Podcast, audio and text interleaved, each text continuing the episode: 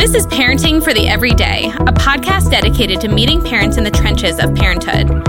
We explore how our faith fits into our parenting. With the help of our guests, we are seeking practical tips on how the gospel can speak into our day to day parenting. From the easy stuff to the hard stuff, we want to talk about it all. Welcome. This is Parenting for the Everyday. I'm Becca Alvarez. And I'm Holly Dyke Andrew and we are starting our part three series of sports. We have so far talked about how Christian parents should respond in the sports arena, how parents should check in on their children's hearts, and today we are talking about how parents should check in on their own heart. We know that sports can be passed down from parent to child, which makes it a very easy thing to start living vicariously through your children, and that this can be a danger. And so, we want to talk about all the complexities of what can be going on in your own heart as a parent and how that can be passed into your children. Once again, we have our lovely guests, Jimmy and Christy. Can you guys give us a rundown of yourselves real fast? Yeah, uh, I'm Jimmy Cozy. I'm here uh, on staff at CCC as the uh, executive director of operations. Also coach a couple of sports for for about 11 years, and so uh, I just feel really passionately about uh, Christian parents navigating this environment. And my name is Christy Mitchell. I'm also on staff here at CCC, and I am the sports director. And um, yeah, have a background in coaching, parenting, and refing as well. Christy is a big deal, and she won't say so. yeah, Christy is we a know. super big we deal. know she is. Past tense. I coach middle school sports. She coached Division One. And you were a mediocre athlete. And so. I was at, at the at best. At, at best. at best. I'm also a mediocre coach at best. I, so. you know, I just coached longer and tricked them. So you're saying if I stick up. with it, I'll get yeah. Urban Meyer's yep. job? Probably yep. get to that level. So, like I mentioned, sports can often be passed from parent to child, and that gives opens the door for parents to live vicariously through their children. What can be the dangerous of that? The danger of that? I mean, that sounds incredibly dangerous. It does sound incredibly dangerous. Just on the but surface. It's so common. Yeah, I know, I know, I know. Uh, I think. I mean, one thing I wanted to say even before that is I think there's a lot of there's a lot of good that can come from sports, like even in a parent-child relationship, if if it's healthy. But I would say living vicariously through your child is is not. That's definitely dangerous. I think first and foremost because you know you, you, a child like any other person was created to know and love Jesus. And so uh, and I just feel like I'm not a you know I'm not a therapist or a counselor or anything close to it but I do know that that there is a lot that uh, that our parent relationships really matter. And uh, feeling loved and and feeling affection and affirmed and like you belong with your parents is really really significant for a child and I just think that um, a parent who is living vicariously through their child's athletic accomplishments or lack thereof is really putting a lot of pressure on a relationship that is not made to have that kind of pressure and actually could be really damaging to their their child. I am a therapist. And, oh, yeah. and a quote that I really love is that um, if you criticize your children, especially if you over criticize them, they're not going to stop loving you. They're going to stop loving themselves. And so I think keeping that mindset, especially in a sports arena, when you have opened the door to live vicariously through them, that criticism isn't going to impact necessarily their love for you, but it's definitely going to impact their love for themselves. You know what's a bit challenging about that statement too is I'm going to guess that most people would say, no, I'm not living vicariously right. through my child. Um, but if anybody has had any age of a child in a sport and have been to one game, you have definitely observed parent behavior where you could probably jump to the conclusion that the results of this game mean everything to that parent right there. Um, we don't know their child and we don't know how the child is going to react to that, but exactly what you just said um, they might not even know it, but um, they are living vicariously through their child, and it is seen by their reactions. And something Jimmy just said, how that relationship with our children is so important. Um, it, it's interesting when you are scale, you know, you're at a game with other parents, you can tell a lot about that parent's relationship with their child purely by their reactions at a game. I could say I've I've observed this even as a coach. You know, uh, I can I can definitely I can definitely think of scenarios in the past where I've been able to sense this incredible tension between uh, the parent and the child. You know, one example is you know I, I coach football and we we film our games and like we have a, a, software that allows us to clip together playlists and that sort of thing. But it also gives the players the ability to do that. And you know, I remember going on to like the administrative side at one time, and I was putting together, you know, kind of the clips that I was going to show the team, which I usually choose like 14 clips that we're going to show because we want to keep it simple because they're in, they're little they're middle schoolers. And I saw a playlist that a parent had created called Corrections that was just for their son that had 32 clips on it. Wow. And I was like, so you're telling me your son came home from the game and you said, hey, hey, son, welcome home. Sit down, turn the TV on. I have 32 plays for you to see where you messed up. And I'm like, I just cannot imagine what that, you know, and, and I, I just think that that is a really, really dangerous thing. We're going to talk about some post game behavior a little bit later, but I want to even pull it back further to even the start of sports. What do you guys think about um, making your kid play a certain sport and uh, forcing them into it? I think a key word you said is a certain sport. Um, I do, I depending on the age, right? So if we're talking about startups, um, and if they've, they've never been a part of this sport, I'm guessing that the child's right away is going to say, "I don't, I don't want to."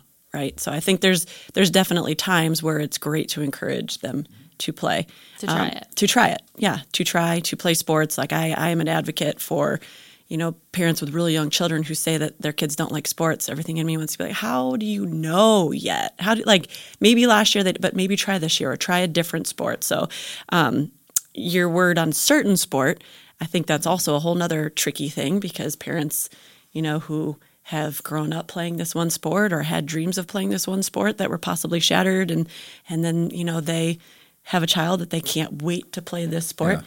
It's probably unfortunately forced without even knowing it so i think that's that's a fine line but if it comes to a point where the child doesn't want to play it anymore and they might be a little like old enough to make the decision i think I think a lot of that depends on age. Yeah, I think uh, from from my perspective, this depends on your motivation for for forcing, so to speak, the child to play the sport. You know, I think uh, it's interesting when Christy was talking. My my son is really young. You know, he turns four in a, in a couple of months, and uh, but there is something that happens when he throws on a, a pretend football helmet and picks up a football. Where I'm like, oh, that would be, and I. But I think even in that moment, I can feel myself, you know, reacting differently than maybe I've ever reacted around sports before. I was like, it would be so great if he wanted uh, to to play football. But I think um, you know, like I said before, it comes back to motivation. I think there are healthy reasons to force your kid to play a sport, uh, whether it's because they need the structure in their life, or they need to encounter some adversity, or uh, they love it and you want them to have joy, or um, although I don't think you're going to have to force a kid to play a sport that they love. But I do think that you know I think it depends on the situation and your motivation behind it. Uh, but if if it fits within the frame, the, the greater framework of what am I doing?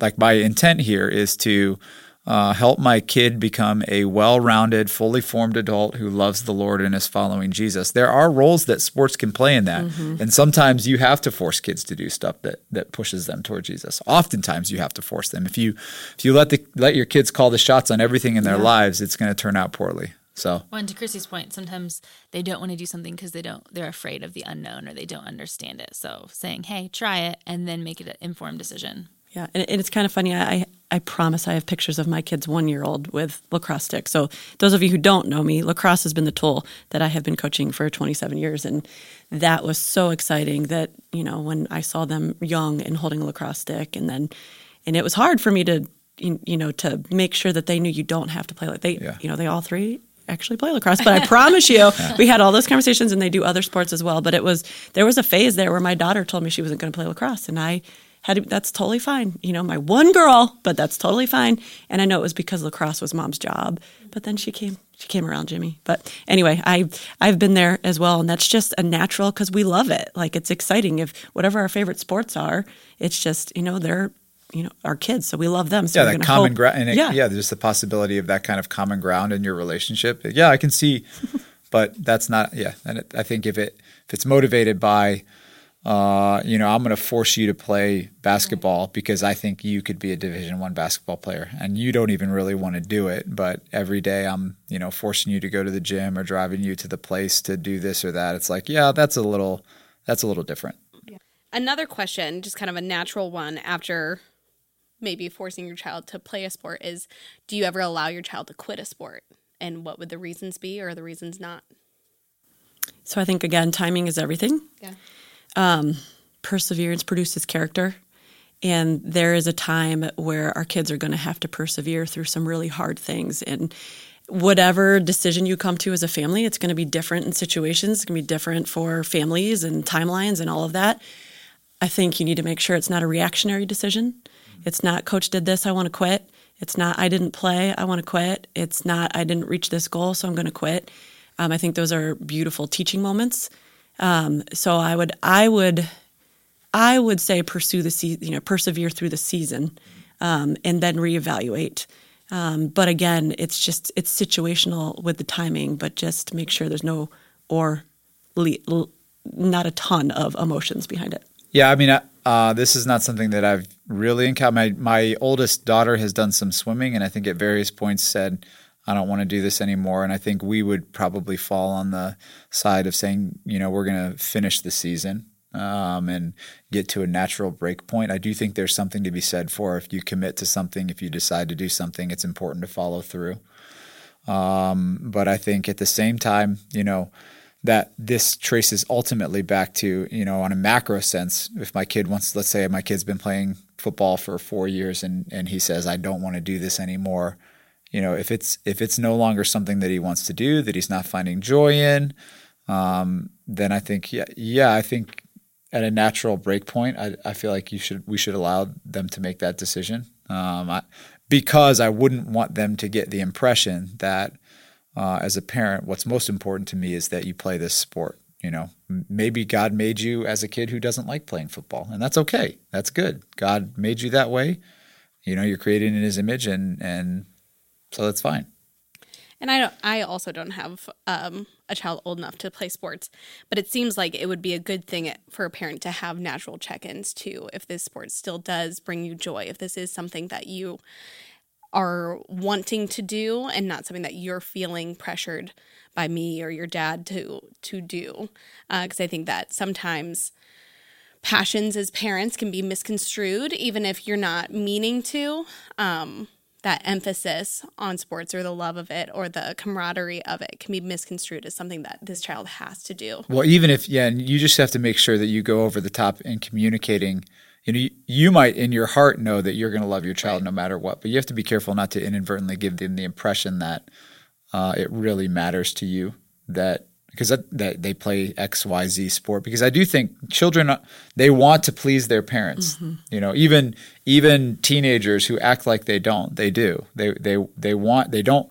Nobody says, you know what, I want my dad to be disappointed in me. Like nobody says that. They they they want to please their parents, and so uh, we can be we can do some damage there if we make them think that what really matters to us is you do this sport.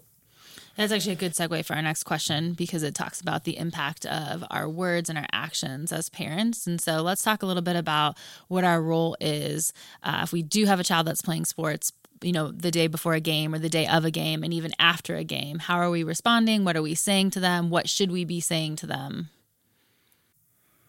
Yeah, I mean, uh, if if it's like, hey, pregame, postgame, what kind of things should be saying? You know, that it'll be interesting for me when I actually get into this situation because I have coached sports before, so I think I can I can definitely feel that I will find myself tempted to, you know, be like, well, if you just, you know, your your footwork was a little off here and your hand placement was a little off here, and you know, you're not you're not taking your time at the free throw line, so on and so forth. Um, but I do think like uh, what I would what what's interesting is what I tell parents right now is what your son needs to hear is uh, pregame, you know, have fun, do your best, uh, and postgame, did you have fun? Did you do your best? I'm proud of you. You know, it's interesting. That's what I say. Now, yeah, I don't know. You know, everybody has a plan until they get punched in the mouth, as Mike Tyson says. So I don't know what it's going to be like if I actually have a, a kid who's an athlete but I'd like to think that it would be saying similar things to that. Yeah, it's it's funny, and I know I've mentioned the coach hat, parent hat before, but I do feel like you know I've said parents react this way. You know, this is your role during a game, and then a game happens, and my son or daughter is involved in it, and I have to check myself in my reactions. Um, but as far as pregame, postgame, I think part of parenting is also understanding your child. Um, so yes, I think Jimmy might have said it, or maybe you didn't, but they already have a coach, so we don't we don't need to be another coach or another set of ears. Um, but I also need to know I have three children that they're all very different, and you know, maybe one of them loves to chat with me before a game. Maybe another one goes to a game high anxiety, and it'd be best for me to just look them in the eyes and say, "Do your best, like I'll do the rest," or whatever is of need to that child. Um, but also to check our intentions because if I feel like, well, gosh, if I don't tell them this, this, and this, then they're going to lose the game, then I'm probably saying it with wrong motives.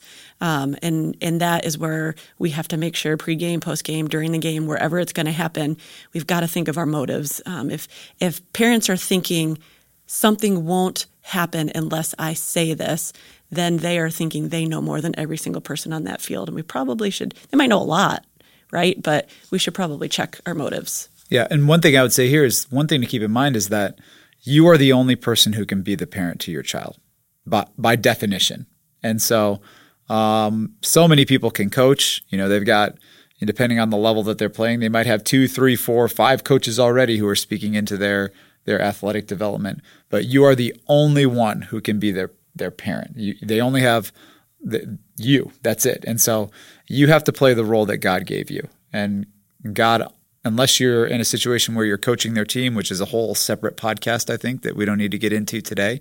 But God made that child and gave them to you to disciple, to love, to point toward Jesus. And so um, it's more important that you do that than it is that you give them athletic pointers. And and maybe I, again, I've I've not experienced this scenario because my kids are too young. But but I would maybe one thing to think about would be uh, if is to wait for your child to ask you in terms of pointers for how to be a better basketball player or a better lacrosse player. I don't know if that ever happened to you, Christy, where like because you were an expert that your your kids came to you and said, "Hey, people know me; they're listening." Mom, yeah, well, you know, well, yeah, the proof is in the pudding. Yeah, um, I exactly what why I said it in the beginning. Like I, I definitely have had, you know, one of my children love to talk to me about lacrosse stuff right before a lacrosse game or you know talking about evaluating a game you know after a lacrosse game more than they want to hear my pointers during their swim team event or whatever because you know I don't know that. But yeah I think I mean when they reach out it also brings me a lot of joy. But it's different when they reach out than me telling them. Right. Um, and then what you were just saying a second ago too as parents we also have a moment to decide what we want to be known for and kids are going to remember how we talk to them on game day um, they're going to remember whether we were encouraging no matter what, or if mom or dad was disappointed when we lost and if I had to avert eye contact during the game, like I couldn't look into the stands because I, I was afraid of what my dad or my yeah. mom was going to say or what what they were going to be. Yeah, yeah, that is what's going to be remembered, not the win or the loss. This is really good conversation, and I think uh, this practical um, advice of how kids are going to look back and what they're going to remember uh, kind of leads to kind of one of our final questions as we kind of wrap up this series. And I think it will summarize each series that we talked about. But um, what are practical ways that we can, as parents, be checking our own hearts and then, of course, leading our, our kids closer to Jesus through sports? Yeah, I mean, from for me, I think the most practical piece of advice I can give is to uh, I like to try to think of your life in terms of investment levels and even the way that you parent your child in, in terms of investment levels. I know this is something that I think about a lot, but just um, does the intensity with which I am investing in some other area of my kid's life match the intensity with which I am investing in helping them grow in their faith or putting them in a position where they're growing in their faith? Uh, because at the end of the day, our primary resp- responsibility as parents is to disciple our children and point them to Jesus. So if I have to choose between my son turning out to be a tremendous football player and uh, turning out to be an adult who's loving and following Jesus, if I have to choose, then I, I have to make the decision that's going to lead to outcome number two and not outcome number one. So even things like, hey, look back in your if your kids are old enough that you text back and forth, look back in your text thread and what do you talk about with them? What are you what are you giving them advice on? What do you share share with with them? Like, uh, does the uh, the practical outflow of your convictions actually match the stated conviction conviction itself? Because I don't know, you know, I don't know of many Christian parents who would unabashedly say, "Yeah, I care way more about sports than I do about Jesus when it comes to my kid's life." that that's how idols work. They're sneaky. You know, if if it was easy to to tell, then they wouldn't it wouldn't be so common where it would happen where an idol would creep into our life.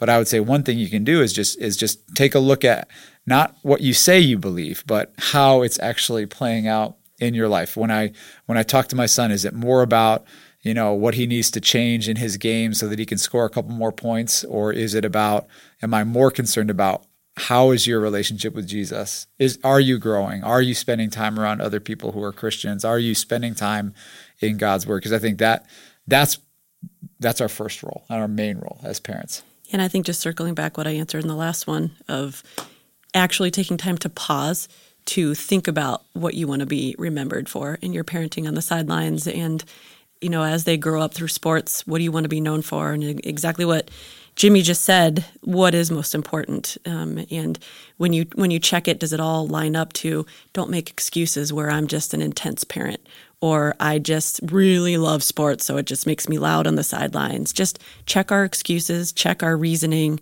um, and make sure that there's also not the excuse of well. I don't really know how to point them. So I know sports. I don't know how to disciple. That's not true. You, you know Jesus. You know who to point them to you know how to love them you know how to encourage them you know how to do it so just just check ourselves yeah and i think the last thing kids are smart and they are uh, always watching and and i know that that can be really sobering to think about but it can also be uh, it's just such a, a, a high calling that the lord has given us to you know if god has given you a child he has entrusted that child to you he made him he made the child he gave the child to you it's your job to point that kid to Jesus and help them grow and love him. Well, Jimmy and Christy, thank you so much for being with us, for going through each part of the series and sharing just your expertise and your knowledge and your wisdom. Um, this has been Parenting for the Everyday, three part series on sports. Make sure you tune into each one of the episodes as we walk through the complexity of what this beautiful, wonderful, difficult activity is. Um, thank you for sticking with us. And again, tune in next time.